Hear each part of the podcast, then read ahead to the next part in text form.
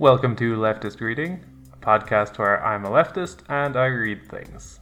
Today is part 3, our final part of reading the Communist Manifesto. This will wrap up our first reading for the manifesto. Next week we'll be reading What is Marxism All About?, which is basically a much more modern series of kind of essays, almost short chapters that describe different aspects of Marxism.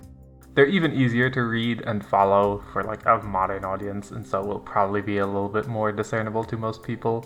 I'll discuss a little bit about it at the end of the episode, but for now, let's get into this week's reading. Section 3. Socialist and Communist Literature. Reactionary Socialism. A. Feudal Socialism.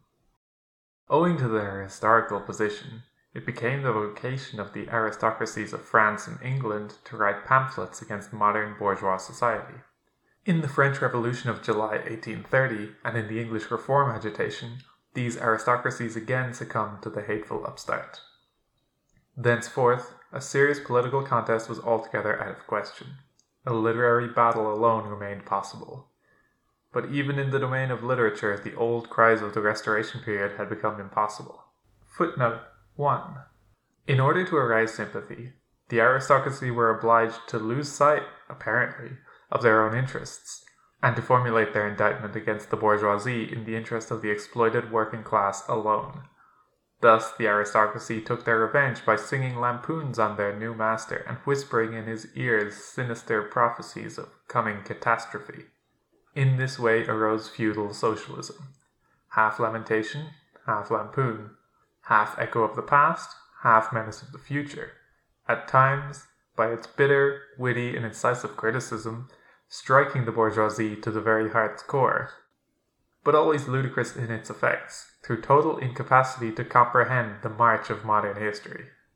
The aristocracy, in order to rally the people to them, waved the proletarian alms bag in front for a banner, but the people, so often as it joined them, saw on their hindquarters the old feudal coats of arms, and deserted with loud and irreverent laughter.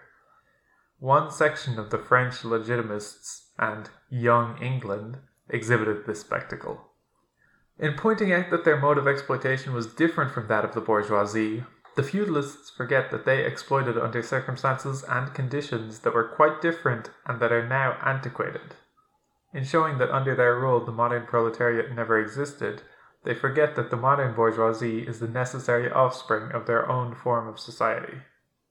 For the rest, so little do they conceal the reactionary character of their criticism that their chief accusation against the bourgeoisie amounts to this, that under the bourgeois regime a class is being developed which is destined to cut up root and branch the old order of society. What they upbraid the bourgeoisie with is not so much that it creates a proletariat as that it creates a revolutionary proletariat. In political practice, therefore, they join in all coercive measures against the working class, and in ordinary life, despite their highfalutin phrases, they stoop to pick up the golden apples dropped from the tree of industry, and to barter truth, love, and honor for traffic in wool, beetroot sugar, and potato spirit. Footnote 2. As the parson has ever gone hand in hand with the landlord, so is clerical socialism with feudal socialism.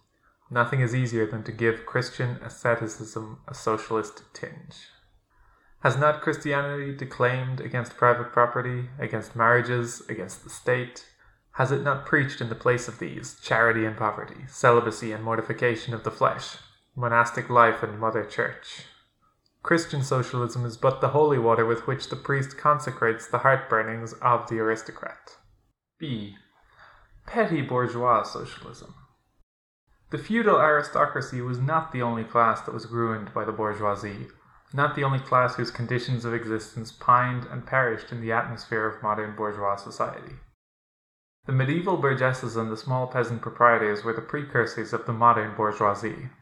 In those countries which are but little developed, industrially and commercially, these two classes still vegetate side by side with the rising bourgeoisie.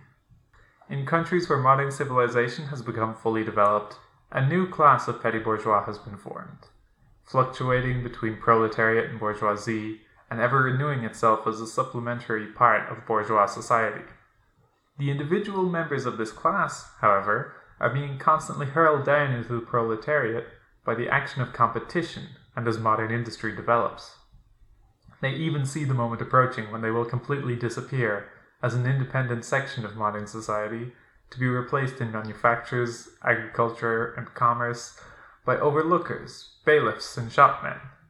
In countries like France, where the peasants constitute far more than half of the population, it was natural that writers who sided with the proletariat against the bourgeoisie should use in their criticism of the bourgeois regime the standard of the peasant and petty bourgeois. And from the standpoint of these intermediate classes should take up the cudgels for the working class. Thus arose petty bourgeois socialism.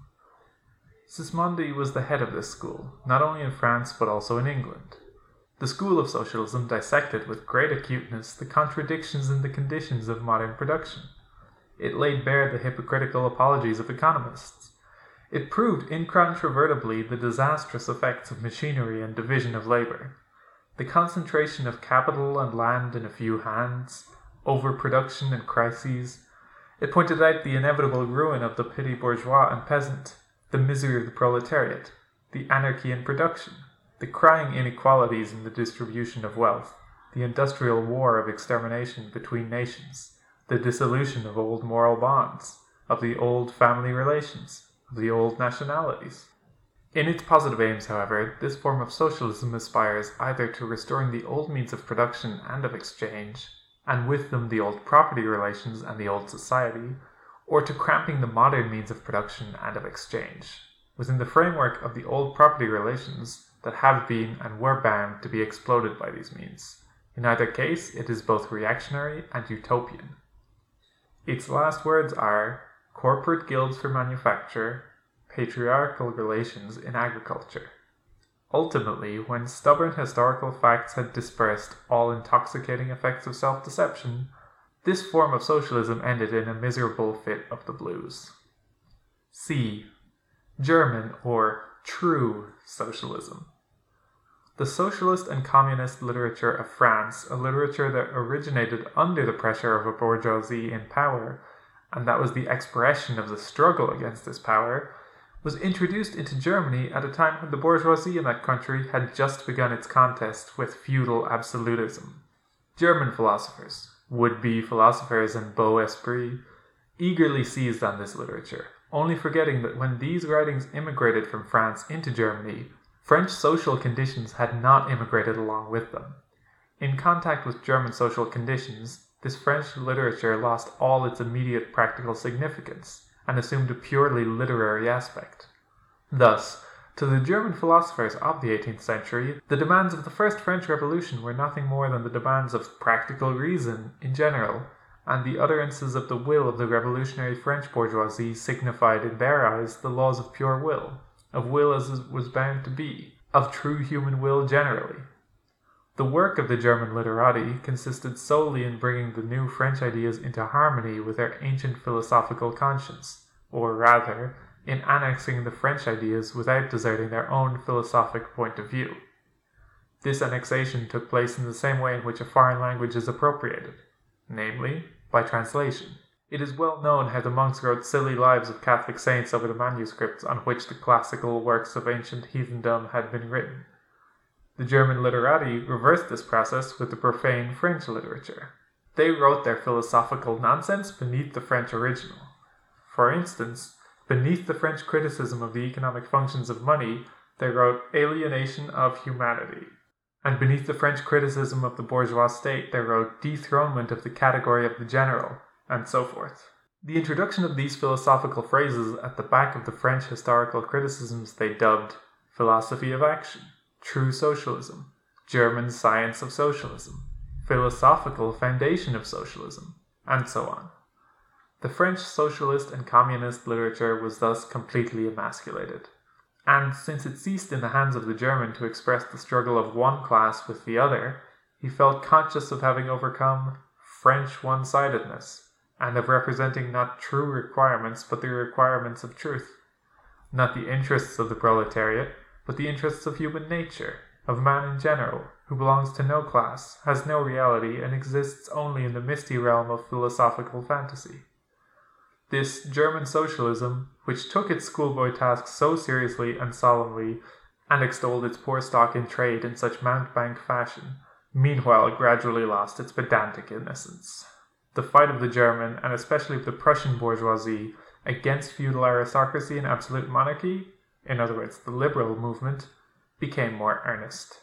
By this, the long-wished-for opportunity was offered to true socialism of confronting the political movement with the socialist demands, of hurling the traditional anathemas against liberalism, against representative government, against bourgeois competition, bourgeois freedom of the press, bourgeois legislation, bourgeois liberty and equality, and of preaching to the masses that they had nothing to gain and everything to lose by this bourgeois movement.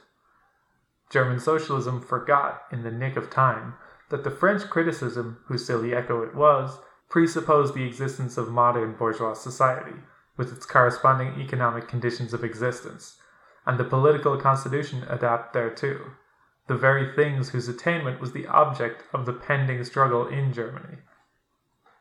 To the absolute governments, with their following of parsons, professors, country squires, and officials, it served as a scarecrow against the threatening bourgeoisie.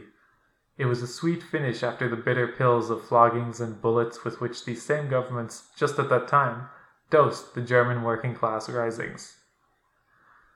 While this true socialism thus served the government as a weapon for fighting the German bourgeoisie, it, at the same time, directly represented a reactionary interest, the interest of the German Philistines. In Germany, the petty bourgeois class, a relic of the 16th century, and since then constantly cropping up again under various forms, is the real social basis of the existing state of things. To preserve this class is to preserve the existing state of things in Germany.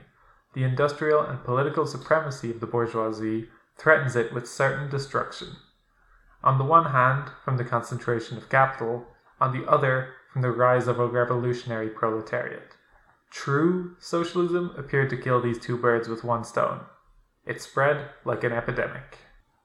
The robe of speculative cobwebs, embroidered with flowers of rhetoric, steeped in the dew of sickly sentiment, this transcendental robe in which the German socialists wrapped their sorry, eternal truths, all skin and bone, served to wonderfully increase the sale of their goods amongst such a public. And on its own part, German socialism recognized more and more its own calling as the bombastic representative of the petty bourgeois Philistine. It proclaimed the German nation to be the model nation, and the German petty Philistine to be the typical man. To every villainous meanness of this model man, it gave a hidden, higher, socialistic interpretation, the exact contrary of its real character. It went to the extreme length of directly opposing the brutally destructive tendency of communism, and of proclaiming its supreme and impartial contempt of all class struggles. With very few exceptions, all the so-called socialist and communist publications that now, in 1847, circulate in Germany belong to the domain of this foul and enervating literature. 2. Conservative or bourgeois socialism. A part of the bourgeoisie is desirous of redressing social grievances, in order to secure the continued existence of bourgeois society. To this section belong economists, philanthropists, humanitarians, improvers of the condition of the working class, organizers of charity, members of societies for the prevention of cruelty to animals, temperance fanatics, hole and corner reformers of every imaginable kind. This form of socialism has, moreover, been worked out into complete systems. We may cite Proudhon's Philosophie de la Misère as an example of this form. The socialistic bourgeois want all the advantages of modern social conditions without the struggles and dangers necessarily resulting therefrom. They desire the existing state of society minus its revolutionary and disintegrating elements. They wish for a bourgeoisie without a proletariat. The bourgeoisie naturally conceives the world in which it is supreme to be the best. The bourgeois socialism develops this comfortable conception into various more or less complete systems. In requiring the proletariat to carry out such a system, and thereby to march straightway into the social New Jerusalem, it but requires, in reality, that the proletariat should remain within the bounds of existing society, but should cast away all its hateful ideas concerning the bourgeoisie. A second and more practical but less systemic form of this socialism sought to depreciate every revolutionary movement in the eyes of the working class by showing that no mere political reform, but a change in the material conditions of existence in economical relations could be of any advantage to them. By changes in the material conditions of existence, this form of socialism, however, by no means understands abolition of the bourgeois relations of production, an abolition that can be effected only by a revolution, but administrative reforms based on the continued existence of these relations.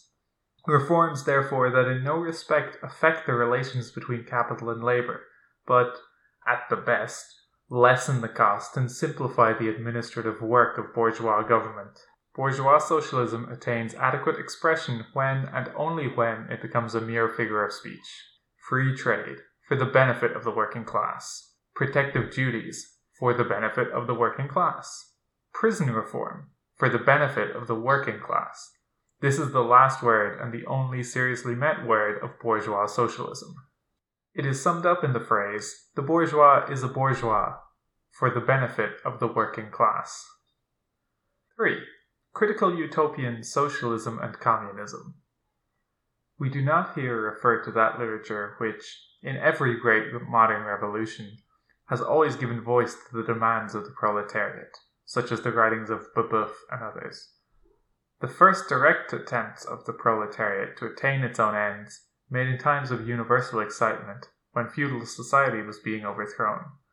These attempts necessarily failed, owing to the then underdeveloped state of the proletariat, as well as to the absence of the economic conditions for its emancipation, conditions that had yet to be produced, and could be produced by the impending bourgeois epoch alone. The revolutionary literature that accompanied these first movements of the proletariat had necessarily a reactionary character. It inculcated universal asceticism and social leveling in its crudest form. The socialist and communist systems properly so called, those of Saint Simon, Fourier, Owen, and others, spring into existence in the early, undeveloped period described previously, of the struggle between proletariat and bourgeoisie. The founders of these systems see, indeed, the class antagonisms as well as the action of the decomposing elements in the prevailing form of society. But the proletariat, as yet in its infancy, offers to them the spectacle of a class without any historical initiative or any independent political movement. Since the development of class antagonism keeps even pace with the development of industry, the economic situation, as they find it, does not as yet offer to them the material conditions for the emancipation of the proletariat. They therefore search after a new social science, after new social laws that are to create these conditions. Historical action is to yield to their personal inventive action, historically created conditions of emancipation to fantastic ones, and the gradual, spontaneous class organization of the proletariat to an organization of society specially contrived by these inventors. Future history resolves itself, in their eyes, into the propaganda and the practical carrying out of their social plans. In the formation of their plans, they are conscious of caring chiefly for the interest of the working class, as being the most suffering class. Only from the point of view of being the most suffering class does the proletariat exist for them. The undeveloped state of the class struggle as well as their own surroundings cause socialists of this kind to consider themselves far superior to all class antagonisms. They want to improve the condition of every member of society, even that of the most favored. Hence they habitually appeal to society at large, without distinction of class, nay, by preference to the ruling class. For how can people, when once they understand their system, fail to see in it the best possible plan of the best possible state of society? Hence they reject all political, and especially all revolutionary, action. They wish to attain their ends by peaceful means, and endeavour, by small experiments, necessarily doomed to failure, and by the force of example, to pave the way for the new social gospel. Such fantastic pictures of future society, painted at a time when the proletariat is still in a very undeveloped state and has but a fantastic conception of its own position, correspond with the first instinctive yearnings of that class for a general reconstruction of society. But these socialist and communist publications contain also a critical element. They attack every principle of existing society. Hence, they are full of the most valuable materials for the enlightenment of the working class. The practical measures proposed in them, such as the abolition of the distinction between town and country, of the family, of the carrying on of industries for the account of private individuals, and of the wage system, the proclamation of social harmony, the conversion of the functions of the state into a mere superintendence of production. All these proposals point solely to the disappearance of class antagonisms, which were, at that time, only just cropping up, and which, in these publications, are recognized under their earliest, indistinct and undefined forms only. These proposals, therefore, are of a purely utopian character. The significance of critical utopian socialism and communism bears an inverse relation to historical development. In proportion as the modern class struggle develops and takes definite shape, this fantastic standing apart from the contest, these fantastic attacks on it, lose all practical value and all theoretical justification. Therefore, although the originators of these systems were, in many respects, revolutionary, their disciples have, in every case, formed mere reactionary sects. They hold fast by the original views of their masters, in opposition to the progressive historical development of the proletariat. They, therefore, endeavor, and that consistently, to deaden the class struggle and to reconcile the class antagonisms. They still dream of experimental realization of their social utopias, of founding isolated flamisters, of establishing home colonies, of setting up a little Icaria, footnote 3, duodecimo editions of the New Jerusalem, and to realize all these castles in the air, they are compelled to appeal to the feelings and purses of the bourgeois. By degrees they sink into the category of the reactionary conservative socialists depicted above, differing from these only by more systemic pedantry, and by their fanatical and superstitious belief in the miraculous effects of their social science. They, therefore, violently oppose all political action on the part of the working class. Such action, according to them, can only result from blind unbelief in the new gospel. The Owenites in England and the Fourierists in France, respectively, opposed the Chartists and the Reformists. Section 4. Position of the Communists in relation to the various existing opposition parties. Section 2 has made clear the relations of the Communists to the existing working class parties, such as the Chartists in England and the Agrarian Reformers in America. The Communists fight for the attainment of the immediate aims, for the enforcement of the momentary interests of the working class. But in the movement of the present, they also represent and take care of the future of that moment. In France, the communists ally themselves with the social democrats, footnote 4, against the conservative and radical bourgeoisie, reserving, however, the right to take up a critical position in regard to phrases and allusions traditionally handed down from the Great Revolution. In Switzerland, they support the radicals, without losing sight of the fact that this party consists of antagonistic elements, partly of democratic socialists in the French sense, partly of radical bourgeois. In Poland, they support the party that insists on an agrarian revolution as the prime condition for national emancipation, that party which fomented the insurrection of Krakow in 1846.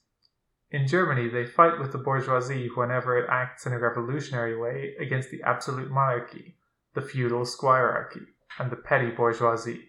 But they never cease, for a single instant, to instill into the working class the clearest possible recognition of the hostile antagonism between bourgeoisie and proletariat, in order that the German workers may straightaway use, as so many weapons against the bourgeoisie, the social and political conditions that the bourgeoisie must necessarily introduce along with its supremacy, and in order that, after the fall of the reactionary classes in Germany, the fight against the bourgeoisie itself may immediately begin. The communists turn their attention chiefly to Germany, because that country is on the eve of a bourgeois revolution that is bound to be carried out under more advanced conditions of European civilization, and with a much more developed proletariat than that of England was in the 17th and of France in the 18th century, and because the bourgeois revolution in Germany will be but the prelude to an immediately following proletarian revolution. In short, the communists everywhere support every revolutionary movement against the existing social and political order of things. In all these movements they bring to the front, as the leading question in each, the property question, no matter what its degree of development at the time.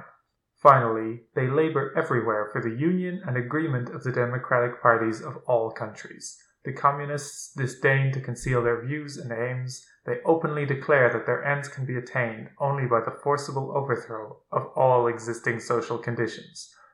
Let the ruling classes tremble at a communistic revolution. The proletarians have nothing to lose but their chains. They have a world to win.